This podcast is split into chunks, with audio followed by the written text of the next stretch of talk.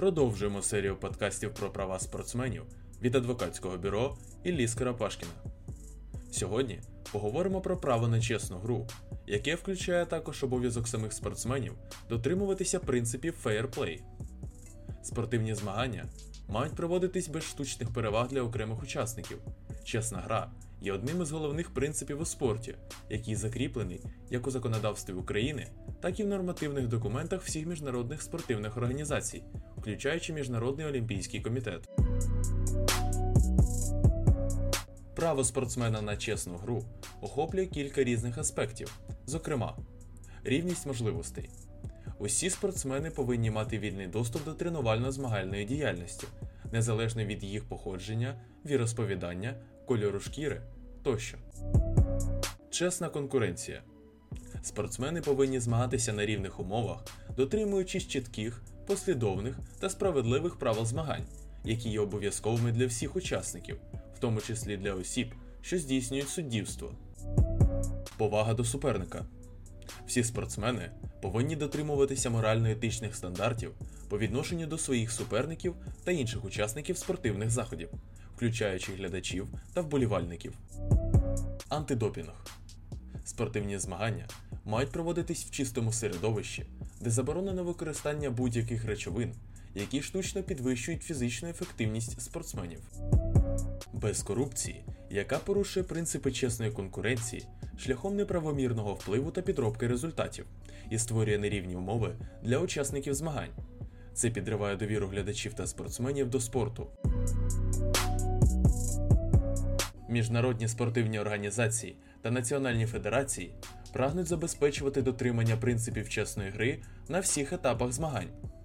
Це включає розробку та впровадження чітких правил і положень, створення ефективних антидопінгових програм, надання освітніх і допоміжних послуг суб'єктам спорту, а також сприяння етичній поведінці в спортивному середовищі.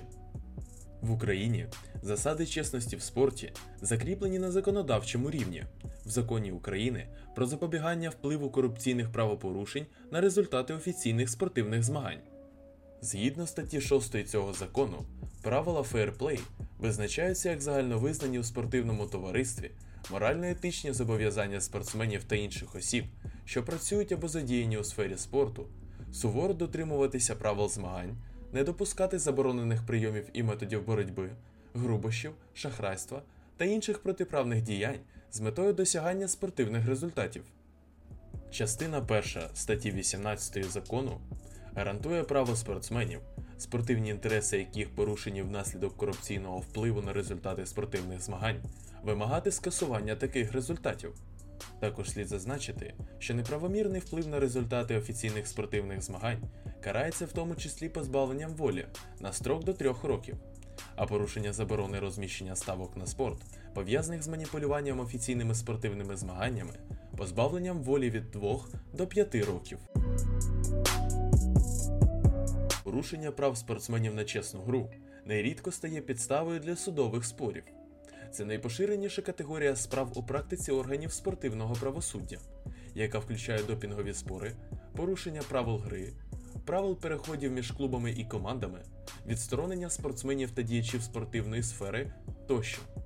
Наприклад, нещодавно чемпіон світу з шахів Магнус Карлсен звинуватив 19-річного гросмейстера Ганса Німана з США у шахрайстві на шаховому турнірі.